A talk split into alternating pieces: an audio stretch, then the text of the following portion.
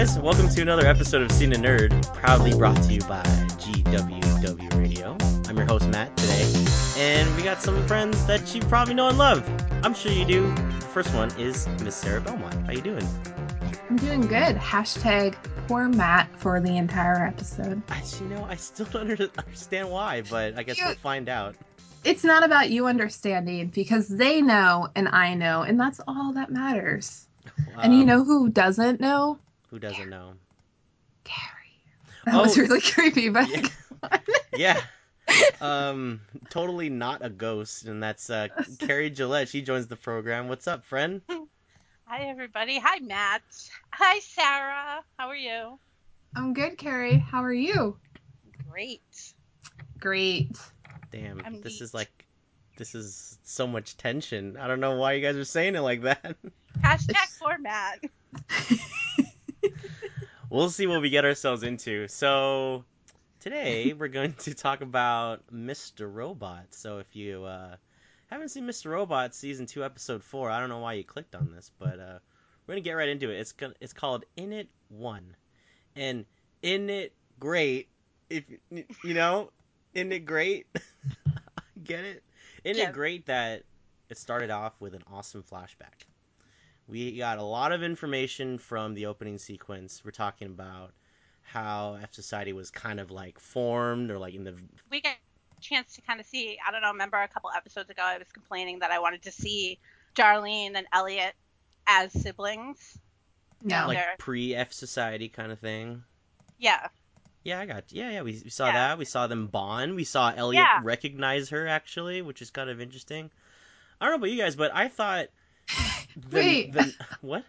No, no, I just what okay, because you just said like you're talking about last season and how she he forgot her. So, how long did you think that he had forgotten her for? I, I don't know. Forever? That I'm what? just curious. It's funny. I don't This know. is this is I'm sorry. inter- this is an interesting question. I'm gonna say I don't know, but that is an interesting question. But we don't know. Yes. That's something we should give thought to. Let's- Probably not let's- now. I'm gonna say let's let's do that But- right now in silence. Yeah. Let's all think in silence. Yeah, so we had this awesome flashback that kind of answered some questions about where F Society came from, how the idea of taking down E Corp came to be, and just uh, typical, not typical actually, atypical Elliot and Darlene kind of like bonding over a movie and you know stuff like that. So um, I just want to get you guys thoughts on like just in general, like did you knew like right away that it was a flashback, or were you thinking like, hmm, is that the same knock from the end of season one? Uh, Sarah, we'll start with you. Initially, I saw some Twitter headlines, and I guess they re- released the clip of Darlene coming to visit Elliot er- early because a lot of the headlines were about, oh my god, in the preview for the next episode, you're going to get spoiled about who was knocking at the door. So d- the first knock, I was like, oh, we're finally going to see it. But then the way the scene progressed, like, you guys know how much I'm, I'm obsessed about this show. Mhm. I noticed little clues that clearly it was not the same event. Like the not the first of all, Elliot's hood was down, and in that last ep- in that last scene of the final episode, his he- his hood was up. So that was hint number one. He was also looking at the computers. He wasn't writing on the CDs, which brings me to my first question what was he doing with his CDs? Because we also know from the first season that that's his like graveyard. He just deleted someone potentially. So I'm curious about to see if we're going to see even some other flashbacks leading up to that night. So, so, but I was really happy about it because it reminded me so much of episode seven last year and how they um, snuck in that flashback to him meeting Shayla for the first time. So I really thought it was clever with what they did this episode. Yeah, um, Carrie, did you have?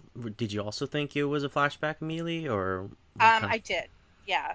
I think it was just because of um, I noticed he was in his apartment. I don't know if that makes any sense. I love that we saw kind of like him open the door and Darlene had the, the are we calling it the F Society mask? the bourgeoisie mask, I guess, right? Yeah. Yeah. and I loved that she was wearing it, and she said something like, uh, "Oh, I got this for ninety nine cents in Chinatown." So it was kind of cool to see like the origin origin or origin of the mask. And my actual favorite part of this scene was when Elliot put on the mask and he put on the jacket, and you could tell like his whole demeanor change, like hmm his stance, his it, it, you couldn't see his face, but it was all in his body. You could see him literally change. Yeah, I think the the kind of like I felt like he really put on this like persona when he started crossing his arms and he leaned against something. I was like, oh, that's very Mr. Robot of him. Oh, this is him putting on that persona. I think what was kind of lost too in that scene was that, well, maybe not lost, but uh, his eyes were so expressive, even though it's behind the mask.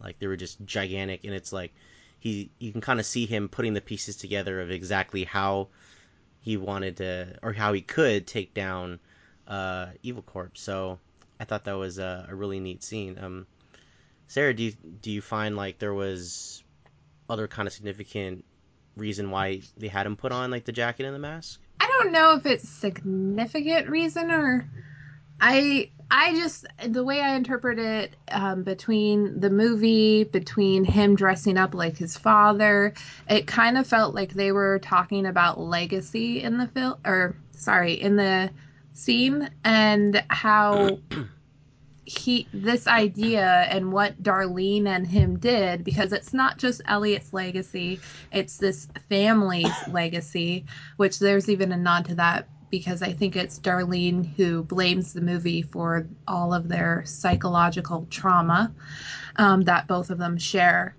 Like you know how this whole, I mean, part of Mr. Robot, like he's always talking about like Facebook and Instagram and Twitter and LinkedIn and like all these apps that you use on your phone and you see Darlene put her um her cell phone up to where the movie was playing, and she's like, she said something like, "I don't usually do this, but I'm gonna Instagram it" or something like that, and I thought that was like kind of a cool nod to how they're always talking about tech, like the the apps and technology and stuff like that. Right, because this is all before Elliot thought of this big plan to take down Evil Corp and for what reasons and stuff. And yeah, it, it's kind of um, it's almost like the flip side of when um, I think they just they cut off the uh, the the stock market bull's balls and then they brought it back and they wanted to take a selfie with it. And then Darlene comes down and is like, "Give me your phone," and she like broke it, and I was just like, "Oh, this is like really before." Um, that whole, you know, Elliot's idea and stuff like that. Any other like lingering thoughts and what you're impressed by in the opening sequence? Anybody? I kind of I kind of wish we could do like a whole episode of a of a flashback to them before to before F Society started. I don't know, that'd be like kind of neat. I was I just really liked the flashback. I I don't know. You get to see a different side. It's definitely like information packed too. Um, so there was a lot to digest. Right, before, you know, the title card hasn't even come up yet. And talk about that title card. You know, we we talk on our. Uh, did anyone did anyone jump like literally kind of? I, I I did. I had the TV blasted because it's they really. I feel like they record dialogue really quietly, they almost did it on purpose to draw you in, and then just the giant red letters with the with the big boom. I was like, oh my god, I'm watching Preacher or something. Like, holy shit, it's mm-hmm. crazy. No, it's it's the pausing. There's always a pause, and they hold whatever they're gonna flash the opening credit over or the title card over for a long period of time, where it grows that tension because, like we've all seen horror movies, we understand how that works. You're staring at something, and then like there's a jump cut. But Sam Esmail is just like, no, we're gonna do that with our title sequences, Yeah. and it I love the music in that opening se- sequence Mhm. because it there was something so haunting about it and mischievous and it felt I keep saying this about in terms of the music and the show there is such this grounded 80s vibe to it that I really like because this is set in current day but there's something so nostalgic about it and I know that the characters themselves are very 90s stylized because of their views on Yeah. society and culture. But then you also have this, like, through the music and the sound of the, the show itself, there's that 80s influence about dreams and hope and this hero's journey. It's very fantastical. Through um, the score. So, and I, I couldn't help but notice that, especially during that opening sequence. And the final thing I want to mention is that not only are we learning about F Society formation, but there is a very pivotal moment in that um, scene where we finally find out why Elliot was sent to Krista. And we were given the whole story about it.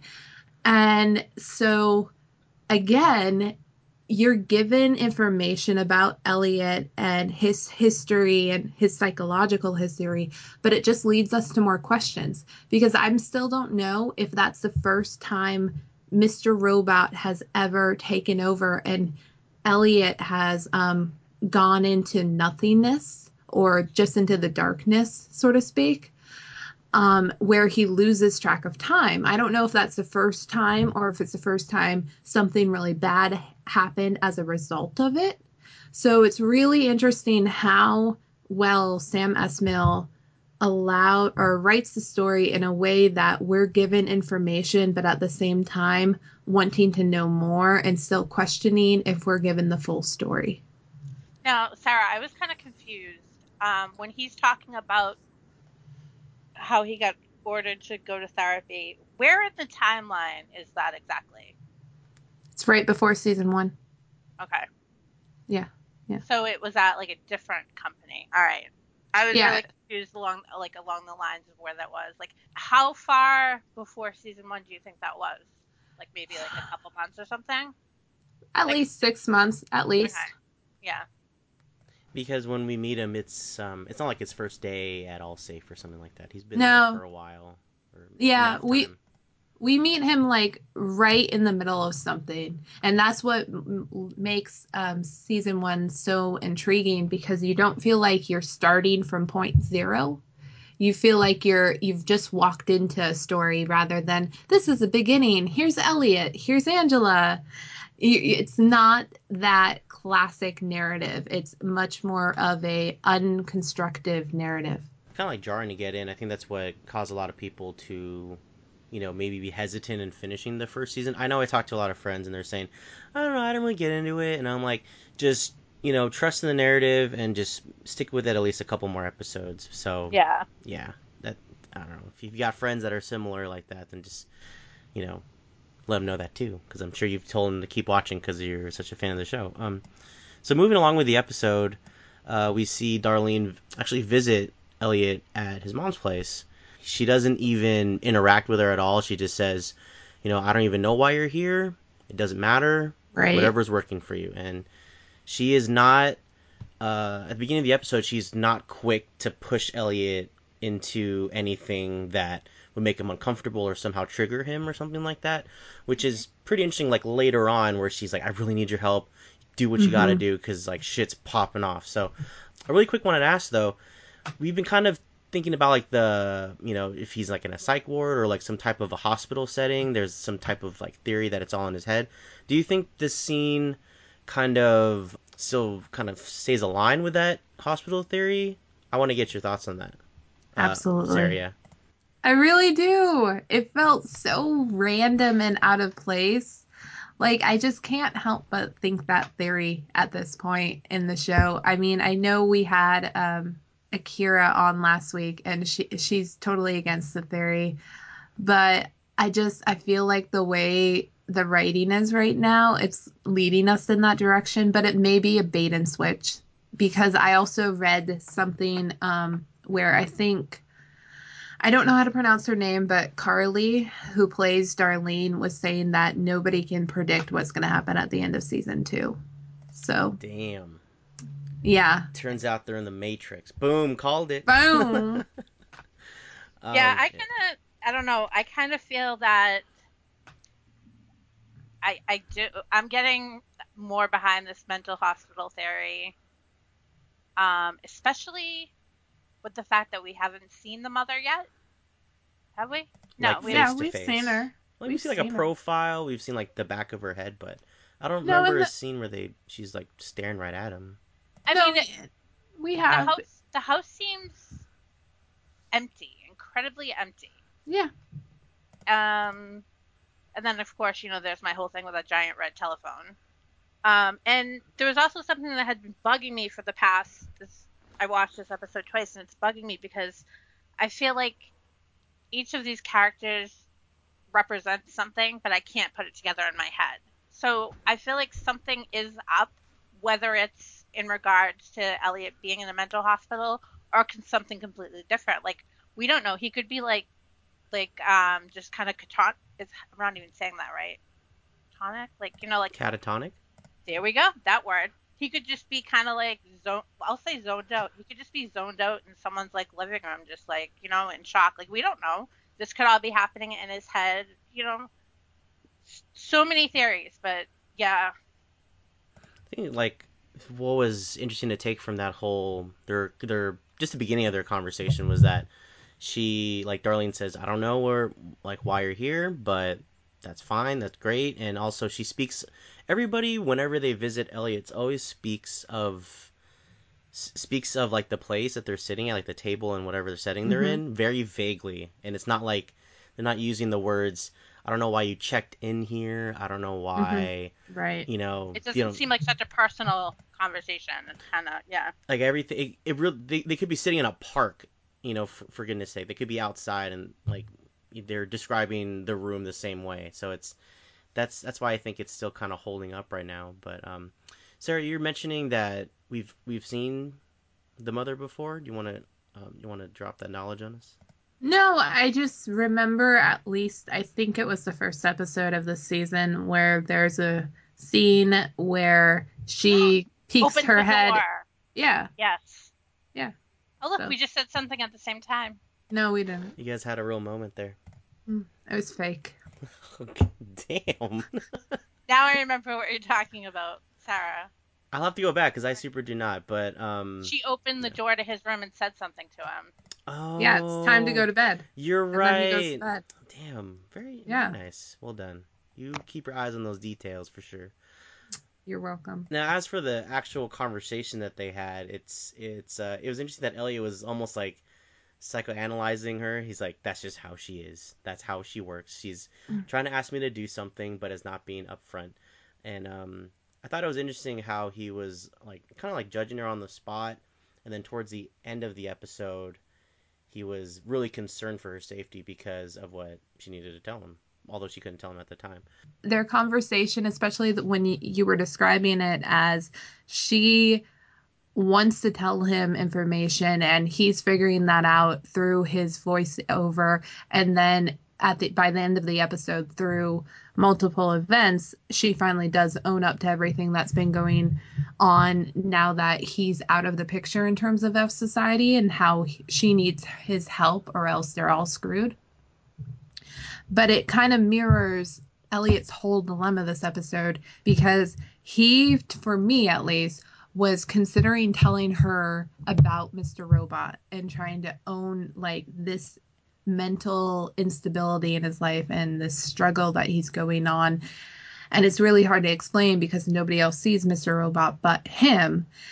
And nobody wants to feel insane or isolated and alone. So he, he was trying to reach out in that moment, but he kind of flipped it to where he was avoiding that subject by focusing on her and what's going on with her and what she's holding back in that moment. And so at the end of the episode and and then throughout the episode he's also struggling with the idea of owning up to the hack which also goes into at the end her coming forward with everything because people are finding out who was behind the behind the hack and the dark armies involved and all that stuff. But still it's interesting how both of their arcs mirror one another to an extent and that really helps. But that's what Sam Esmail is really good about. I mean, he's always good about tying the threads and the themes together in a way that doesn't hit you over the head with them, but makes sense and doesn't make you feel like they could have cut certain parts out. But now I'm just rambling. or like No. um you could like be missing out on certain details like everything's kind of laid out for what it is and it's up to the audience to to interpret it which is you know good television right Right. so, uh carrie you're gonna say something I was just gonna compliment Sarah. you know you can you can definitely give her a compliment gold star That was very good, Sarah. so Thank you. so moving along with the episode, we also we haven't seen Krista in a while. It's, it was actually kind of neat to to see her because I was like, oh, is she off the show? But Elliot is sitting in with a session with uh with with Krista, and he explains that identity is something that we create. And sorry if it's a little personal, but do you feel like you agree with Elliot? Are we more inclined to like heighten certain things and hide our flaws, or do you feel like our identity is shaped not through us but with what's around us or something like that? The I didn't write down the whole entire quote that he said, um, but he said like he started off saying like we destroy parts of ourselves every day, and I completely agree with everything he said that we I think we take the things that happen around us and shape them to fit into our lives and then sometimes they change and things like that. It's like ever it's it's just a lifelong process of change. Like I agree with everything he said. It just made so much sense to me. Yeah, Yeah. um, absolutely. It was Sarah. really, it was so like, I wish I had written down the entire quote, but my hand chart. Uh, it was just so incredibly like deep and like, I don't know. I like deep Elliot. Well, I don't have the full quote either, but I do have we create we create our identity, carve it, distill it. Krista's wrong. Annihilation is all we are. Yeah. Man, talk about pessimism. But it does make a strong point, and I can't help but think he's right, especially when while he's saying those words, you're showing us White Rose, which epitomizes exactly what he's talking about. And I thought that was so clever to do and just really heightened everything he was talking about. And I'm starting to notice that unlike with the first season, it kind of feels like they're trying to use the voiceover in terms of the images that are there um, to play into the images that they are showing on screen. I mean, a lot of the first season narrative, it was really about capturing Elliot's voice and perspective. And since we have that foundation built for us in season two, they're able to open and apply it more to the other characters within this universe. Yeah. So I really like that because it kind of you feel the show growing with the seasons. Um, so I like that evolution um, between the first and second season.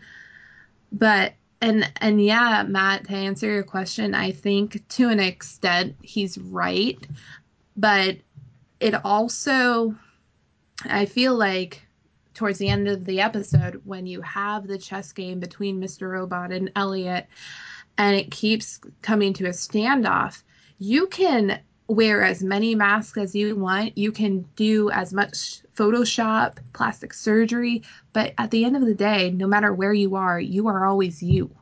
Mm, yeah. And you have to make peace with that. And that's the human struggle. yeah. Damn, mic drop. You're like uh, you're like Joey Badass over here, man. Leon. Yeah, that. I thought it Leon was like the MVP of the episode. He for was. I love Yeah, Leon. follow your dreams, man. if you don't like what you see, man, you fucking up. You might as well be dead. That's pretty much what he said. Matt, Beautiful. What? Oh, I'm not Matt. Sorry. no, no, no, you're fine. You're fine. I was just gonna ask Matt like what he thought of Elliot's dream that we end up getting shown um, after that. Oh. man, I've I got all the warm tinglies for sure. I was like, oh, Elliot wants to be with Angela, and not just like as friends, like they almost embracing. I was like, oh, that's oh, Elliot doesn't want to die alone. Very nice. He wants all of the people sorry. that he met to kind of like you know connect with each other, and I think Yes. that's that's kind of what everyone wants to feel like if you know if you're like really social at, at least it's like you want you know you have certain groups of friends and you know you're friends with them for reasons and you want them to meet each other because you know you like them all so i thought that was that was fun it was it was really cool though i made a note of this i think this is the first time we saw tyrell like in person right Yeah. this season so yeah, this season. he's still thinking about him and And and you know who we also saw at that dinner table? who else did we see sarah We saw Qwerty. Saw Qwerty, the fish. oh yeah the little beta fish right yeah fish. He, he had a seat I at the table. That was like There must have been like a little edited part of him actually talking. You know what I'm saying? like it was really emotional. Like I don't know, it was so cute. It was a fish. And then they saw like uh, the E Corp building fall, and everyone started clapping. And hmm it was um, and I it, it felt a little cheesy, but I think it was appropriate when he said like um, you know, these dreams are ones I'm I'm worth fighting for, or whatever like that. Like I'm I'm willing to fight for it or something like that. This is the world I want to live in. Right. Right. And I was yeah. like, oh, is he gonna put on like, you know, leather pants and put on a bow and and say that Angela's the shining light of his life or something like that? Because that'd be pretty funny. Hashtag arrow reference number one. Hashtag I, I didn't say it and Sarah didn't say it. You did. Hashtag silence. I think I'm gonna be dead in a second. Hashtag poor Matt. oh my god. Oh, hashtag get your head out of the table. that is too many words for a hashtag. and we're off the rails already. All right, let's bring it back. what did you guys think about that dream sequence? I, I, it sounded like you guys agreed that it was pretty warm and fuzzy, and it was nice seeing that. But what were some of your, the, the images that really stuck with you about what Ellie was dreaming about? Um, I guess Sarah, we'll start with you. When he went to make amends with that man, I I'm kind of mad at myself that I don't know the guy's name. I was banking on you knowing that. I'm like, I "Damn know. I was gonna ask Sarah." I know I haven't watched some of the first season in a very long time, but um, I I thought like again a lot of that dream se- sequence just made me relish in the idea that there's so many little tie-ins to episodes that have come before it, you really feel like you're getting payoffs as a fan to pay attention to smaller details.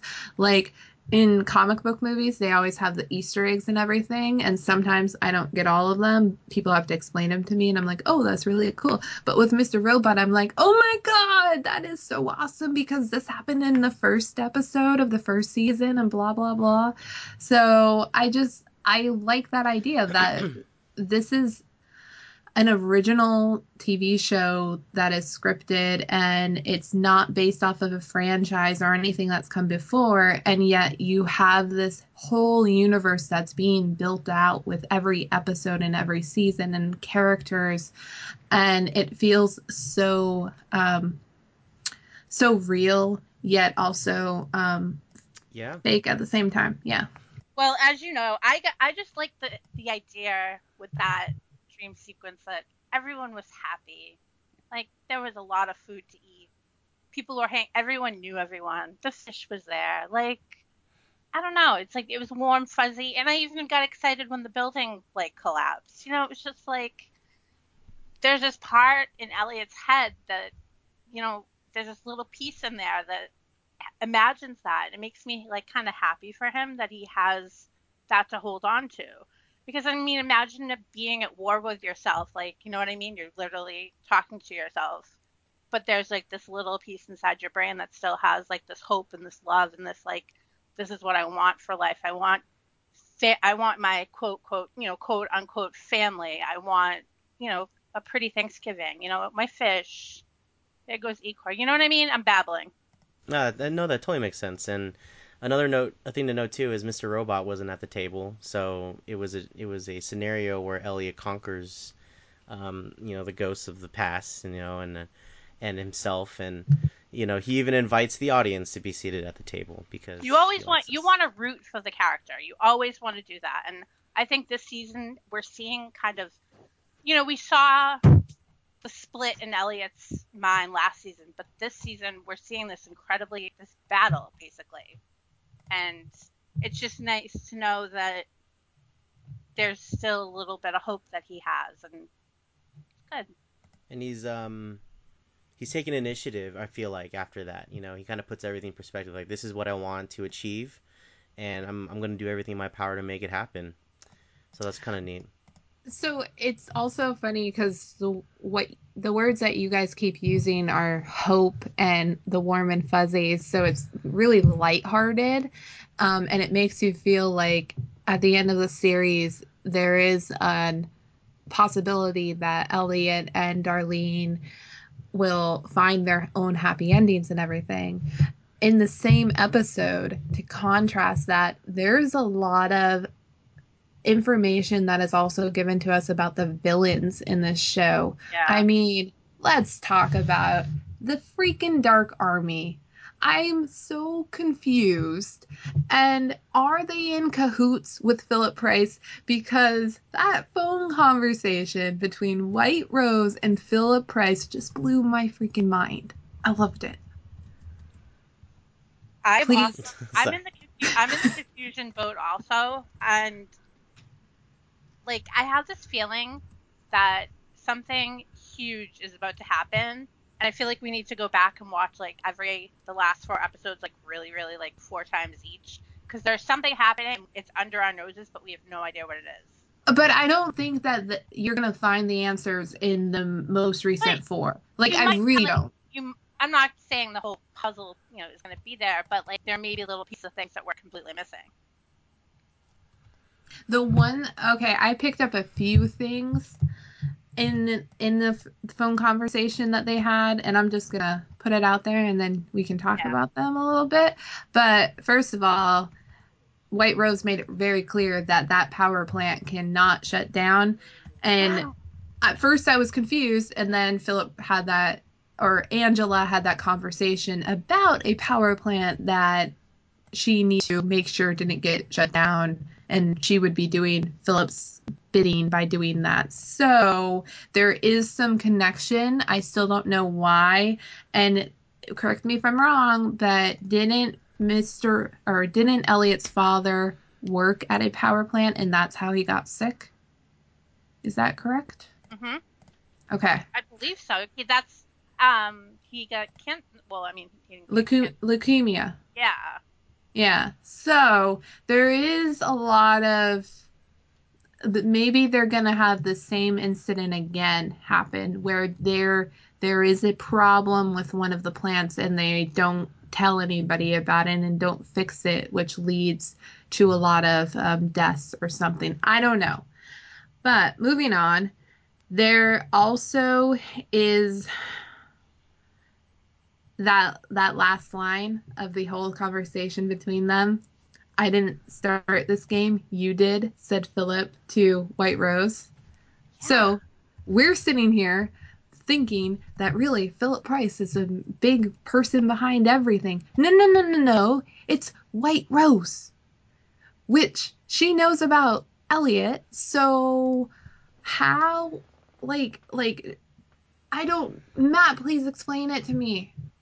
Dude, I have no fucking idea, man. How about here's a theory. What if like White Rose isn't well, okay. So we're assuming right now that she like I'm gonna weir- word this in a weird way, but let's say like in villain wise, she's above Philip right now. But oh, what she if there's is. hmm but what if there's someone else like above her in the villain ladder? Like you, you know what I mean? Like I have a feeling she's not really running the show. I have a feeling someone else is. See, I always thought of the I guess we'll call them villains. The villain empire as like Yeah. kind of like a uh, as a group, and then they're all kind of working together to achieve a one common goal. Um, Legion of Doom, yeah. Legion of Doom, yeah. But man, like I, I guess if she's working for something, I don't know. I I took that scene as it was a it was a, a way to show the audience that White Rose is playing both sides of the equation, like, and somehow I was led to believe that she kind of uh like was forcing not forcing but she was using f society's plans against e corp but even philip price knew that i guess so Yeah. that's why i said i have no fucking idea what's going on See, with this see, and and that's the thing. It's not so much is White Rose playing both sides because we saw that little tease of this dynamic in the season finale last year, but at the same time, the phone conversation gave us so more so much more information than we originally had because we we understand that he knows who he's talking to to a degree. And there is a game that he is aware that's being played. And they do have common um a common goal. But just because you have one shared goal doesn't mean you're sharing each other's entire plan. So there is potential that he may not know everything. So it's really interesting um, that to have that other point or that other perspective of, of Philip Price to really be um, fleshed out a little bit and just teased even that much more. So I I really like that they did that, and I like that she gets off the phone with him, and then we hear about the discovery of F, the FBI finding the F Society arcade, which what does she say? She says we need to start looking ahead to phase two, which I don't know if phase two was about what she was just talking to Philip Price about or not. And I don't know where F Society fits in phase two, but and how many phases are there? I mean, are we talking the MCU? I don't know. It's like a it's like a it's a 80 step program for world domination. And it, that totally echoes what Elliot was saying with that conversation with Darlene where it's like we're we're playing with something that we don't even understand, you know? Right. Right. Yeah. What I think I absolutely, I mean, I adored season one, but this season is amazing because you kind of have like two things going on at once. You have Elliot's struggle, and then the other side, you're seeing all this stuff about F Society, about Philip, about our lovely friend Angela, White Rose, Philip. So it's like two things are going on at the exact same time. I would And- argue three. What's the I would argue four.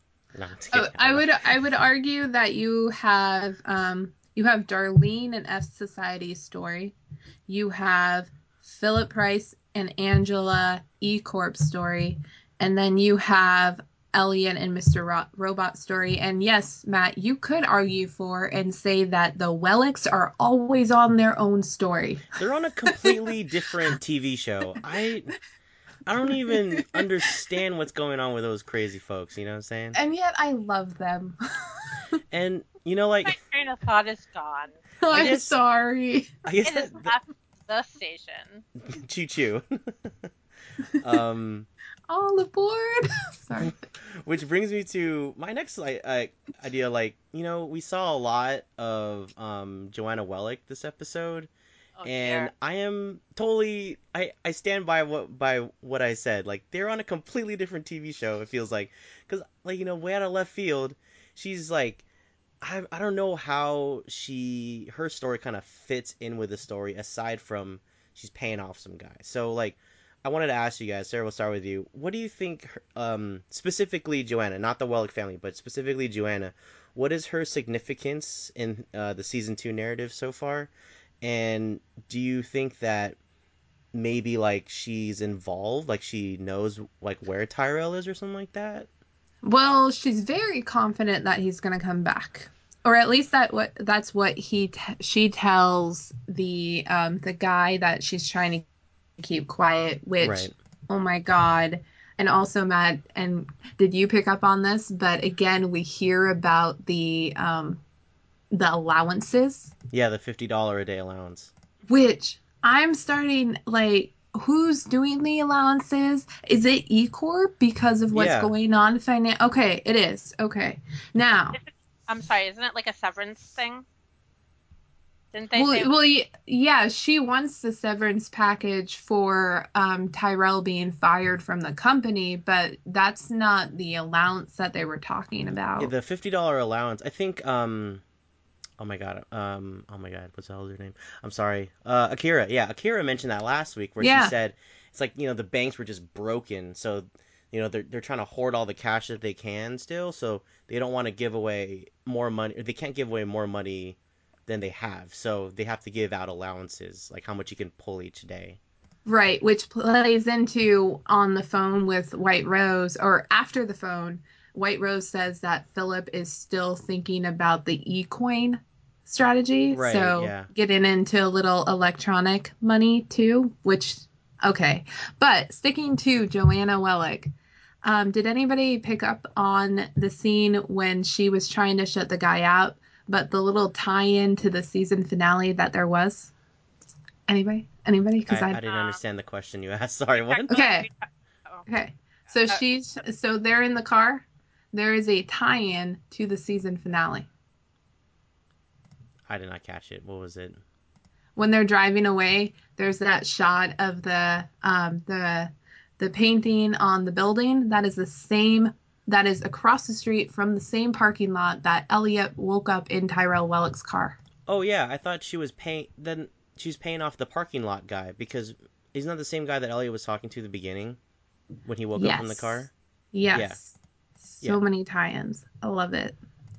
So amazing. I well, we also see it this season too, not just at that point. That's why I was confused. I'm so confused by what you're talking about.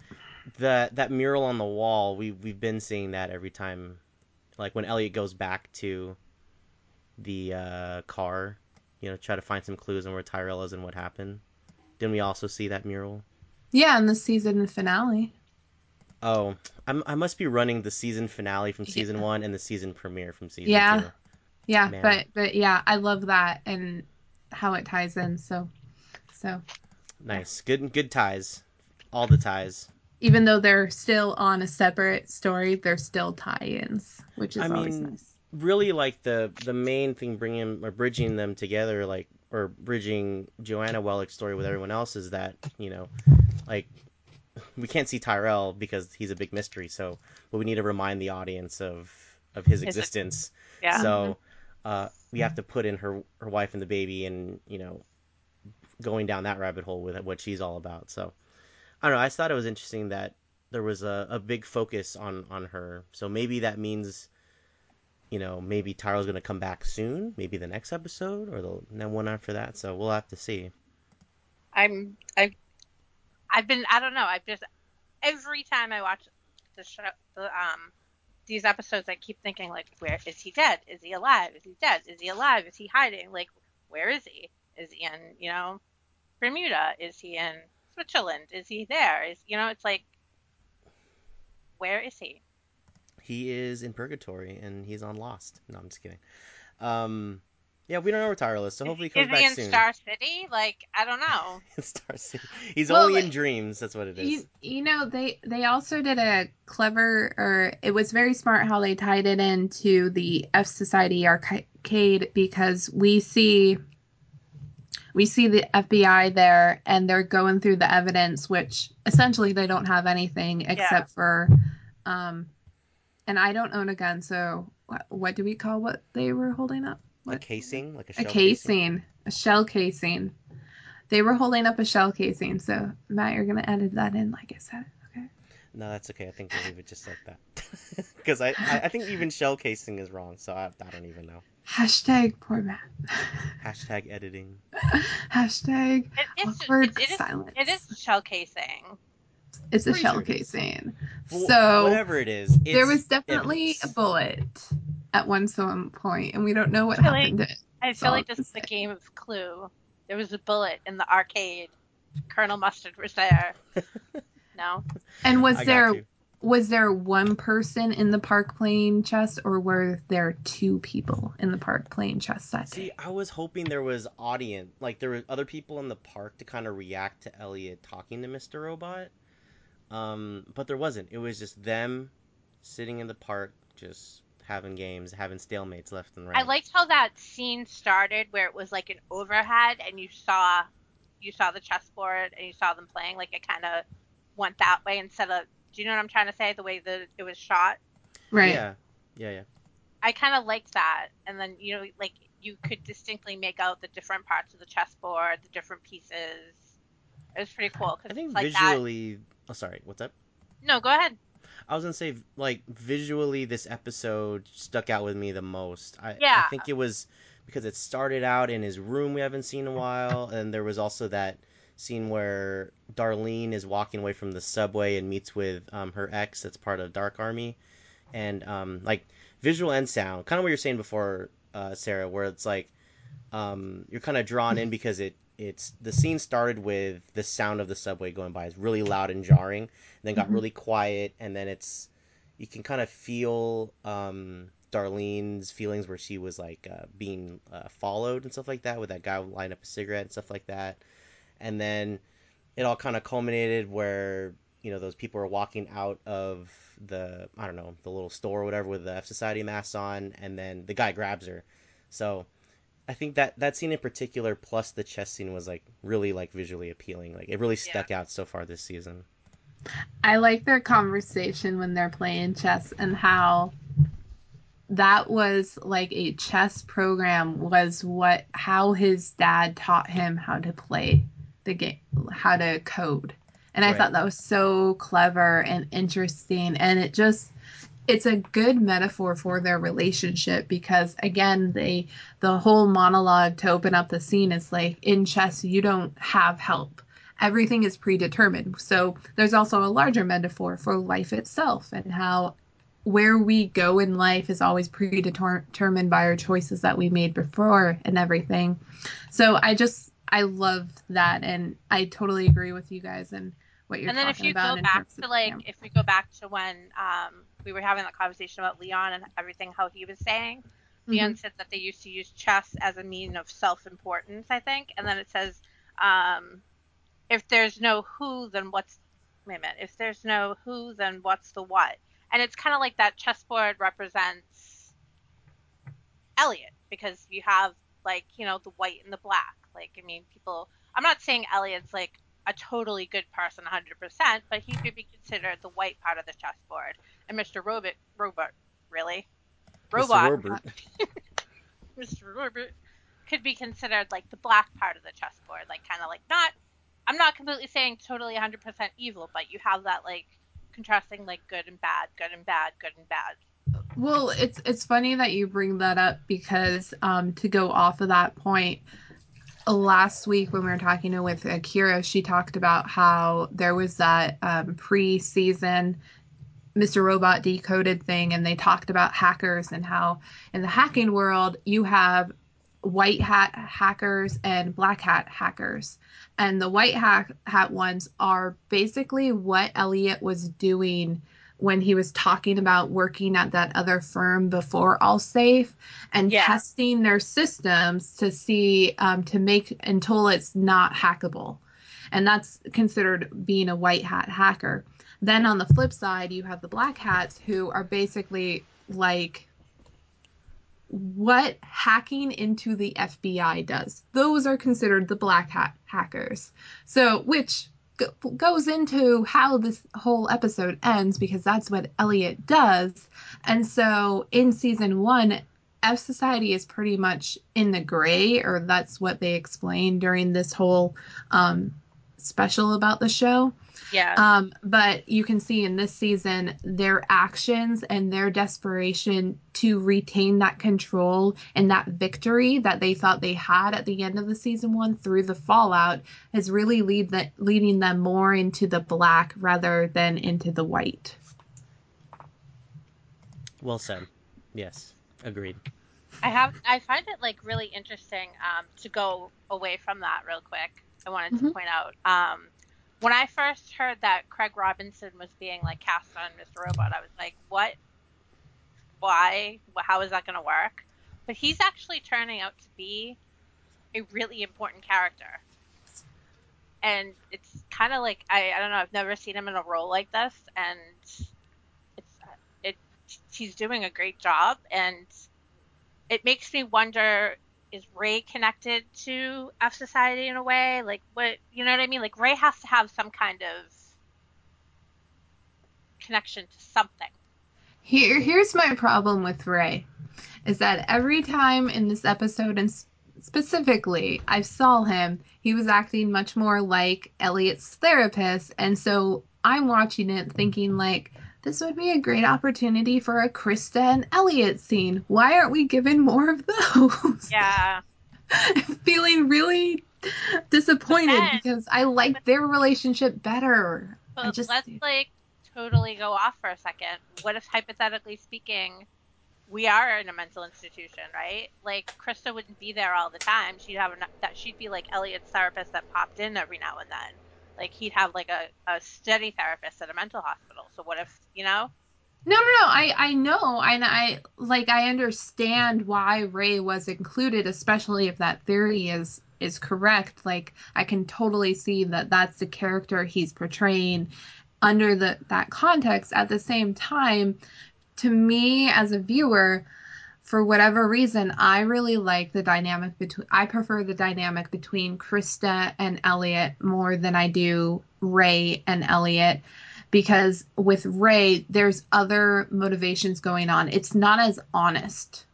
And I really like that honesty that there is between with Elliot and Krista in their sessions. Do you think?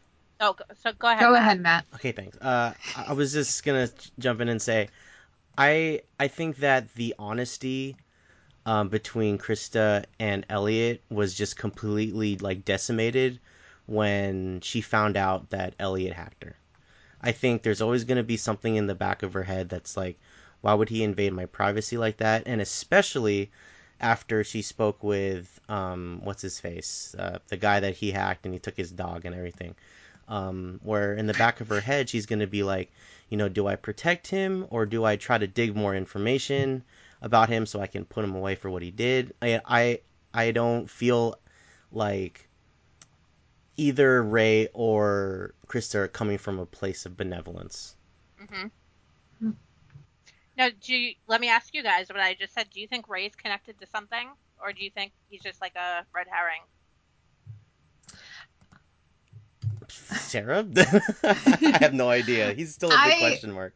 yeah he's still a question mark i think that the more they the way they're using his character is if if you're going to call him a red herring then i think it's more like the idea how do i answer this question so going into the season i always thought he was going to play into the vera type and be this character who just causes more chaos for Elliot and escalates a lot of situations and kind of diverts the plot a little bit um, because you always need that like middle arc to um, bridge together the first and the um, last arcs. But, and I thought that's how his character was going to be used at the same time with the whole conspiracy theory going on. I really think that maybe he is being like for a twofold sort of deal where you're getting more than one figures for the price of one. I don't know what I'm saying. This is No, so you're going good. I, I, I really, I'm enjoying this. Yeah, but I, I have so many questions about Ray. Yeah, but no, I don't think he's connected to F Society. I don't think Okay. he's connected to Evil Corp. Um, but he is um he is doing something that's gonna play in later on in the season for sure. See What what about you, Matt? Do you think Ray's connected to anybody? what makes me believe that I, th- I think he is is well i watched the little teaser for the next episode you know while the end credits are rolling and one of the things that ray said in this episode was you know stay in your lane whatever you see on there like you didn't see it um, whatever information you find forget it just go in there fix the problem and get out um, it seems to me this is how i interpret it i don't know if you guys saw the teaser for the next episode but that Elliot either saw like a name or like a file or something that he can't like unsee. Like he Mhm. knows now some information that Ray has, you know, access to as well and now he doesn't really know what to do with it. So, I think there might be some kind of connection with who I don't know. It could be even with like the Dark Army or something like that. But Well, I mean, I, I I know what you're talking about. I didn't watch the teaser, but I feel like they just used his warning to Elliot um, at the end of this episode, played over top of possibly new footage. That could be, but that that's besides the point. We also have at the end of the episode when Ray does leave after giving that warning to Elliot. Elliot hacks the FBI through his computer. So the FBI potentially could trace back what Elliot was doing to Ray. and that could get Ray in trouble. You are looking at my notes, aren't you? Because that is exactly what I was gonna ask. We, we just shared a moment, Matt. We just had a moment, and it was guys- real. It wasn't was- fake. That was a real moment. We should document So. I was gonna ask you have- guys. Just to say one more time, Yes. shout out to Craig Robinson, even though he's definitely not going to hear this. We never know. What's up, dude? I mean, he's doing an amazing job because I've never, I don't know, I've never seen him in this aspect of acting, and it's like, it's good. I like it. It's definitely different, and um, I think we're all appreciative of his of, of uh, his performance so far. But yeah, getting back to what Sarah was saying, yeah, he's using um, Ray's terminal to hack into the FBI. So my question to you guys is, if Elliot gets traced, or if if the computer is using gets traced, how do you think that affects the rest of the season? How do you think that's going to affect his relationship with Ray? Because it's turned into like a partnership, and there's almost some type of uh, kinship between the two, because they both kind of bonded over um, chess The voices. and bonded over the voices, right? You know, it's like, do we, does does Elliot, you know, respond to the voices and embrace it or what? So Sarah, what we'll start with you. I just I keep thinking about the season two trailer and how there's that scene where Elliot is his face is all cut up as if somebody just beat him up and um the like a black mask is ripped off his head as if he was like kidnapped and then you have Yeah. Ray circling him so it's going whatever's going on is going to get into a very violent altercation between him and him and Ray and I think potentially what what they're gonna do is that they are gonna have the FBI trace it back to Ray. Ray's gonna get really upset um, because Elliot did this, and it's not so much that he used the terminal, but whatever Ray was hiding, now the FBI knows about it. And like- it's his uh, online business is his entire life, right? That's Right. said. Right. So saying what's important to you is usually an indication that shit's gonna pop off on you. So, Pretty much. Carrie, would you like to chime in on Ray getting hit by the feds, possibly? Um, no, because I don't want to. I, I actually, I'm so confused at this point by the ending that I, I don't want to guess anything because I'm really confused. He's got. I want wanna say one more FBI. point. Yes, Sarah. What's up? I want to say one more point though, because I, um, even though I, I know I started really negative towards Ray and everything, but I, I prefer Krista. I like Krista. I want more Krista. Chris is cool. I wish there was She more of her too. She is. We we definitely should talk about our favorite person, Angela. Like I'm being sarcastic. She played. She was kind of interesting this episode. Cricket. No. No one. No, thought she interesting? was. She was. She was.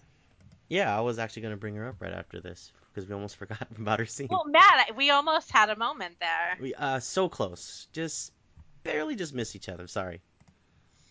So yeah, Angela, who still is listening to her self-help tapes, which I may be interested in ordering soon, and um, she gets kind of like this. Uh, what's the correct word to use? Very confident, and you know she has that interact interaction with um, Price, right, in the, Right. in the garage. And she says, you know, I want this, I want this, I know this, I know this, and then he kind of just shuts her down, and she's kind of, you see, like her whole, like, the whole charade just like falls from her, and she's like kind of all insecure and broken again. It was such a good scene. It's like um, she's like building up her own ego, but it's still very fragile, almost. Yeah, I mean, you see her try to be like, I had, you know, like she's trying to be like, um, Like threatening, almost. Yeah. threatening, bossy. You know, I want this job. I want this, and then he like shuts her down and tell her like, you know, dreams are wonderful things to have and things like that. And you kind of like see everything just like fall from her, and she's like, oh man, I got nothing now. There's definitely like a false bravado that's coming from her. I think could also be like how she's back on board with um, like taking down Ev- Evil Corp because she met with you know the uh, lawyer lady that's yeah, doing the class I action always suit. forget her name. That lawyer. I, I don't know. I don't even know if she did. Maybe she doesn't have a name. I'm I'm sure she does, but um, yeah, like I, I feel like Angela's character this season is definitely like on a different TV show too, because I, I don't know, like I, I don't know what to make from where her character is going.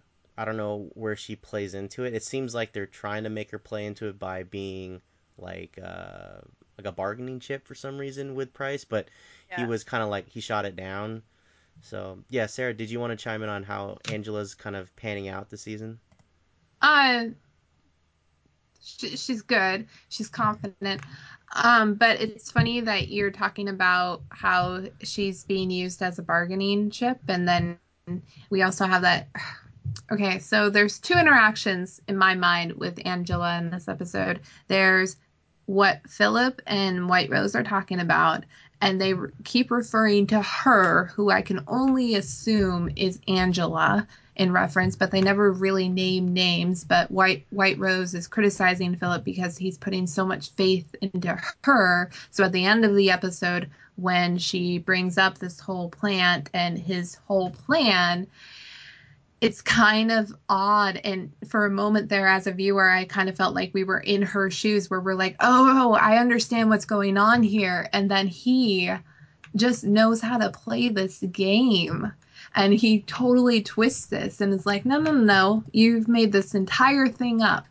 And it makes you doubt what you think, which is what the show does constantly.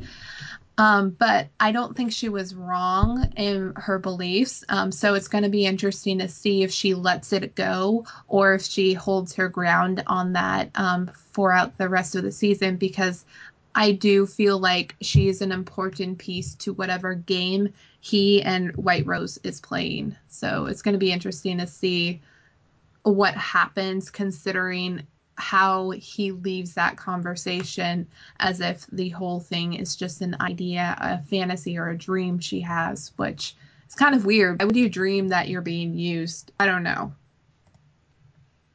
I'm, I don't know either. She just I wants somebody to believe in her. Maybe that's what Yeah. it is.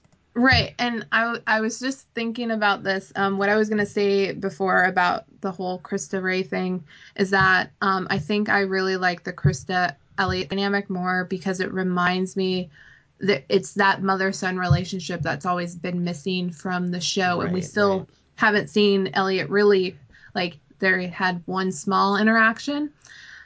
Um, but not really have a full conversation. So there's a lot of mystery about that relationship at the same time, for whatever reason, and I think it goes back to the previous episode and how that ends with Ray and Elliot talking about chess. And when Elliot, when Ray goes to get the board, there's Mr. Robot standing behind him. So for me, a lot of the relationship and dynamic between Ray and Elliot mirrors um, the relationship between Elliot and his father. Damn. Mic dropped. You've dropped the mic Why so many times. show There's a up, dent Matt? in it. Why, why did we show up? I don't even know. I should have just been like, Sarah, go ahead and talk about Mr. Robot. I'll just hit record. We're gonna play Pokemon. Yep. Yeah. While I'm here, yeah, exactly. Man, well, as you can hear, guys, it was a very intense, a very impactful episode, I believe, of Mr. Robot. We're A still lot of- confused. Yes. Yes. A lot of information was given, but still a lot of mysteries popped up too. They're like a Hydra. You cut off one head, you solve one mystery, two more sprout out. So I think that's gonna do it for our talk day. Unless you guys wanted to talk about anything else that happened in the episode that really stuck out with you, No, throw it up no. to the floor. Well, I mean, the very last important thing. He's hacking now. He's hacking the FBI. The hack has happened. The hack has begun. I wish there was like a more elegant way I could have thought of putting that.